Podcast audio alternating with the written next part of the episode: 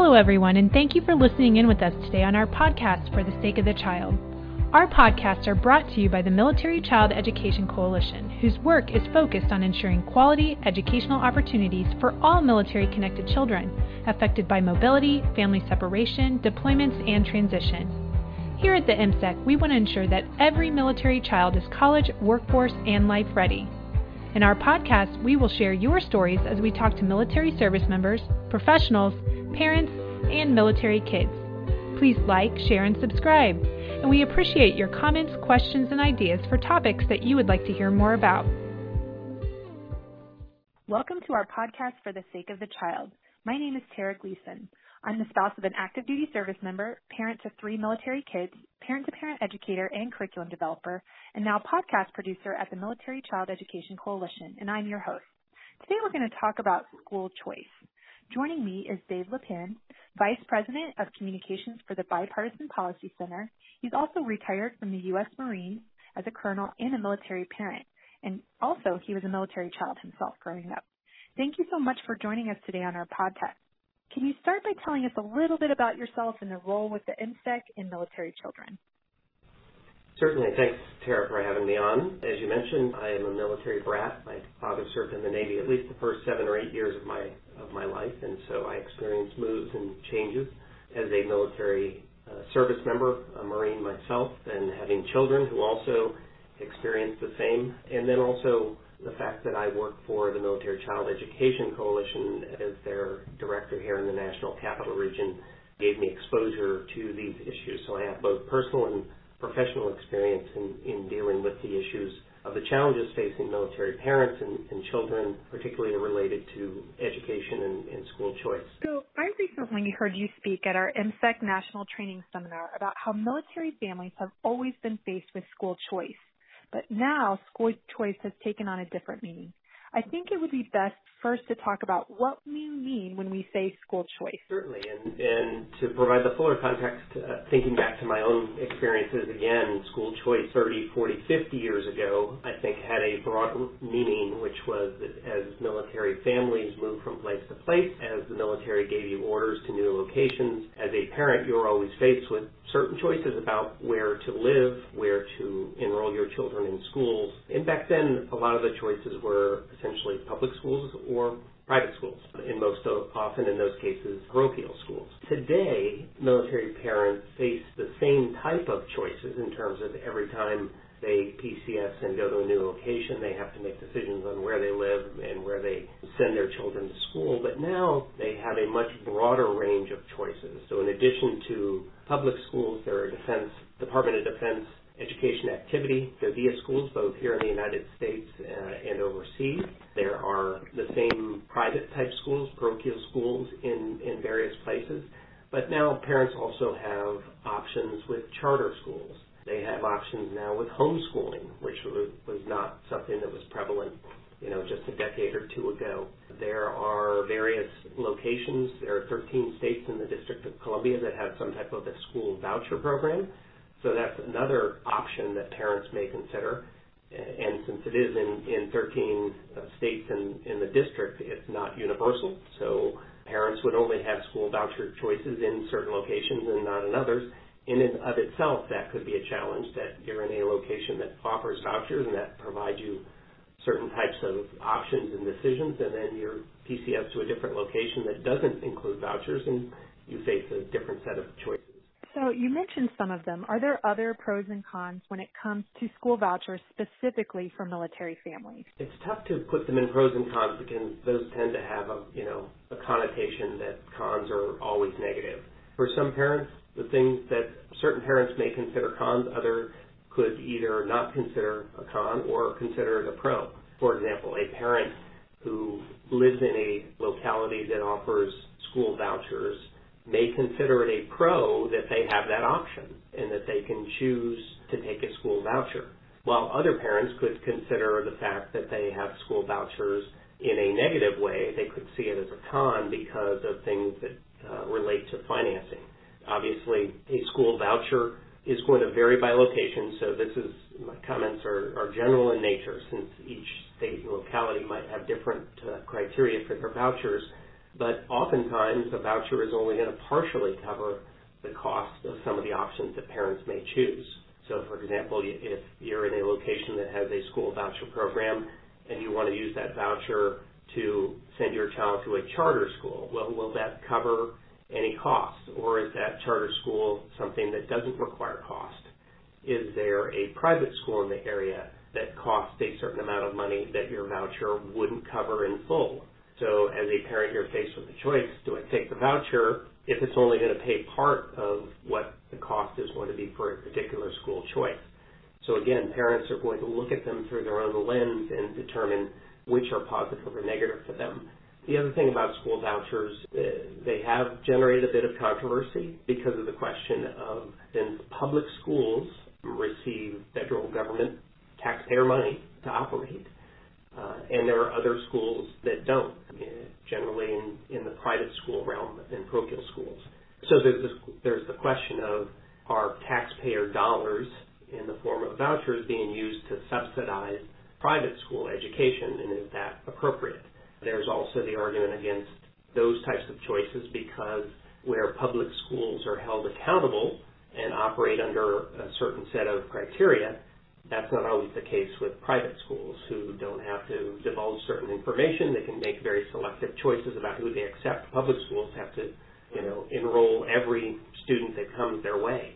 There's been a similar criticism of, of charter schools in that way that some feel that charter schools can sort of pick the best of the best and not have to deal with students that have lots of learning challenges, whereas public schools need to uh, educate everyone who's there. So again, it's there isn't one central answer, uh, and I think this gets to the idea of parents being as, as informed as they can about all the different options and looking at it through the lens of their child or their children. Because as military parents also know that even child to child is different. What one child in your family uh, may require from a academic and educational perspective could be different for one of your other children. And so even within the same family, choice is, is a complicated uh, discussion. Exactly, especially when you're transitioning to a new place and you're trying to educate yourself about the different types of choices within different communities or the lack thereof. Sometimes you move to a community that doesn't have a lot of choices. There's only basically public school and, and maybe one private school. And then you're looking at families who are doing homeschool options and things like that. So what about education savings accounts for military families? So there is a piece of legislation in the House of Representatives in Congress that would create military education savings accounts. Now that particular piece of legislation has only been introduced in the House. It's in, in committee. So it hasn't moved beyond the committee level, and it certainly hasn't done anything on the Senate. And the indications are that this year there isn't going to be any movement on that particular bill. That bill itself proposes to use impact aid, which many military parents may be familiar with, but we should, which we should talk about a little bit as well because there's much confusion about impact aid.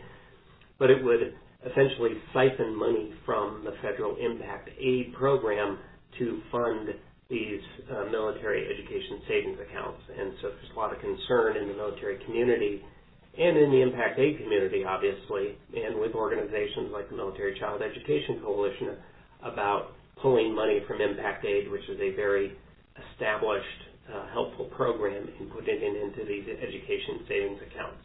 So again, not without concern or controversy, but at this point, uh, it doesn't appear to be close to passing through the uh, House of Representatives. So you've mentioned impact aid. Can you can you expand on that a little bit? What is impact aid and how it's different from these other voucher education savings accounts, what parents could look for. We're actually going to do a podcast separately on impact aid specifically, but I think in the midst of this conversation, it's important to tell what it is and how it is different. Great. Well, thanks for too for mentioning that you intend to do a podcast on it because it can be a, a fairly complex issue. So knowing that you're going to get into some of the details in a different podcast, I'll try to keep it as as general as possible. Essentially, Impact Aid is a federal program that understands that the presence of federal government activity, and so in our you know context, we're talking military families, but it also applies to Native American tribes and, and other entities but impact aid is something that is meant to recoup a local community for loss of federal or loss of tax revenue due to the fact that there's a federal installation in that area. There's a formula that determines if a particular school would qualify for impact aid, having to do with the, size of the, the population and how many military connected students there are.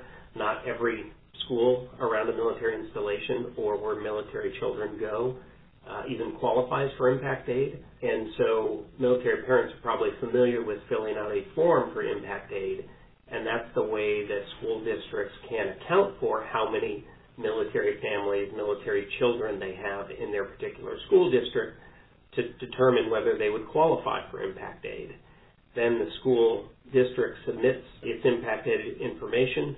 There's an appropriation that comes out of the federal government, with, which then sends money to those school districts. But a key point, too, is that even though the impact aid is meant to assist military children, the aid extends to all the students and all the children in those particular school districts. So sometimes parents mistakenly think that if I fill out this impact aid form, that will be money that comes back to my child.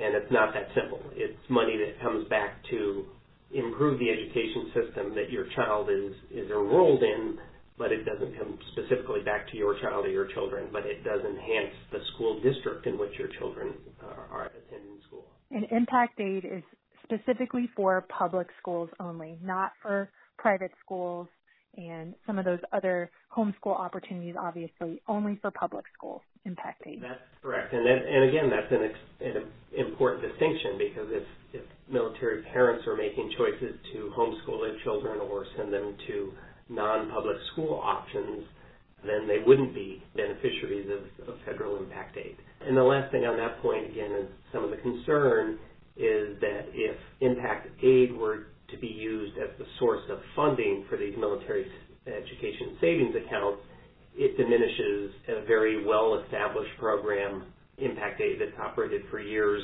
and you're pulling those dollars away from districts that, that have a great need to, to again, educate military children but they do so at the expense of lost tax revenue. How do you think the potential implementation of school choice policies could affect opportunities for military children? That's one that I think, again, will vary greatly by location. And one of the challenges that, that military parents already face, as you mentioned earlier, is what options you have as you move from place to place. So you may move to a, a location that has lots of options, and as a military parent, you can choose a public school, a private school, a charter school, homeschooling, any number of things. Or you go to an area and, and the public school is pretty much your only choice unless you, you want to homeschool. Similarly with vouchers, there's of the 13 states, some of them have sizable military populations, but others don't. For example, California, which has probably the largest population of military students, does not have school vouchers.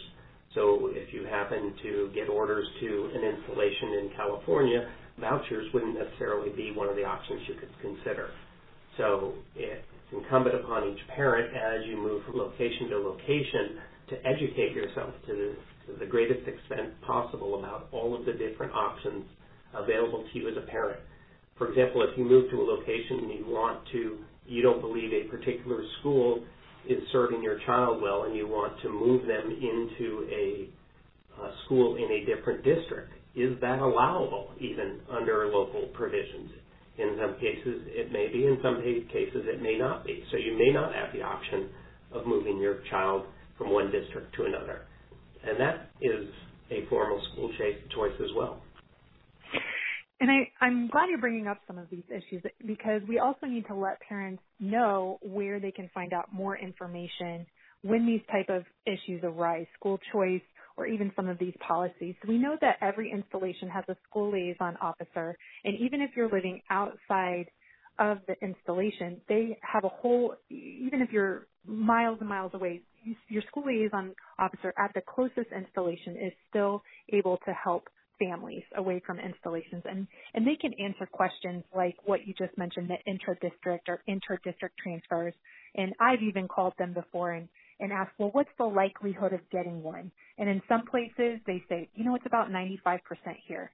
And there's other places that I've lived and they're like, that would be zero. There is no inter-district or inter-district transfers here. But I, I think that parents could definitely seek out their school liaison officer as their primary source of information for local installations. I work for the parent to parent program here at the MCEC. We have online trainings based on this. One of them is called Public School Alternatives that talks a little bit about education savings accounts and vouchers and the different types of schools that are available. And again, not every installation is going to have every choice, but it's a nice overview and there's also a resource that parents could download at the end that will point them in the direction of where to find out where their state have a voucher program or an education savings account program specifically for the state. So there are some resources out there along with schoolquest.org or greatschools.org which would tell parents where they can look at the different school options to an area that they're going to move to. We know that military parents with children, school age children, their number one thing that they consider when they are looking for a place to live in a new community are the schools that are available to their kids. We've seen that time and time again in our research here at the MCEC. Thank you so much for taking the time to talk to us today. I really appreciate it. Thanks very much, Tara, and I hope this is helpful for military parents. As you said, there are lots of resources out there. There unfortunately isn't one central clearinghouse where you can get everything you need, but as you said, school liaison officers, MSTCs, the, the program that MCEC operates, the website, school districts, state agencies, there are lots of resources available to parents to help them navigate these often challenging choices that they have as they move from location to location. Absolutely. Thanks to all our listeners for joining us today.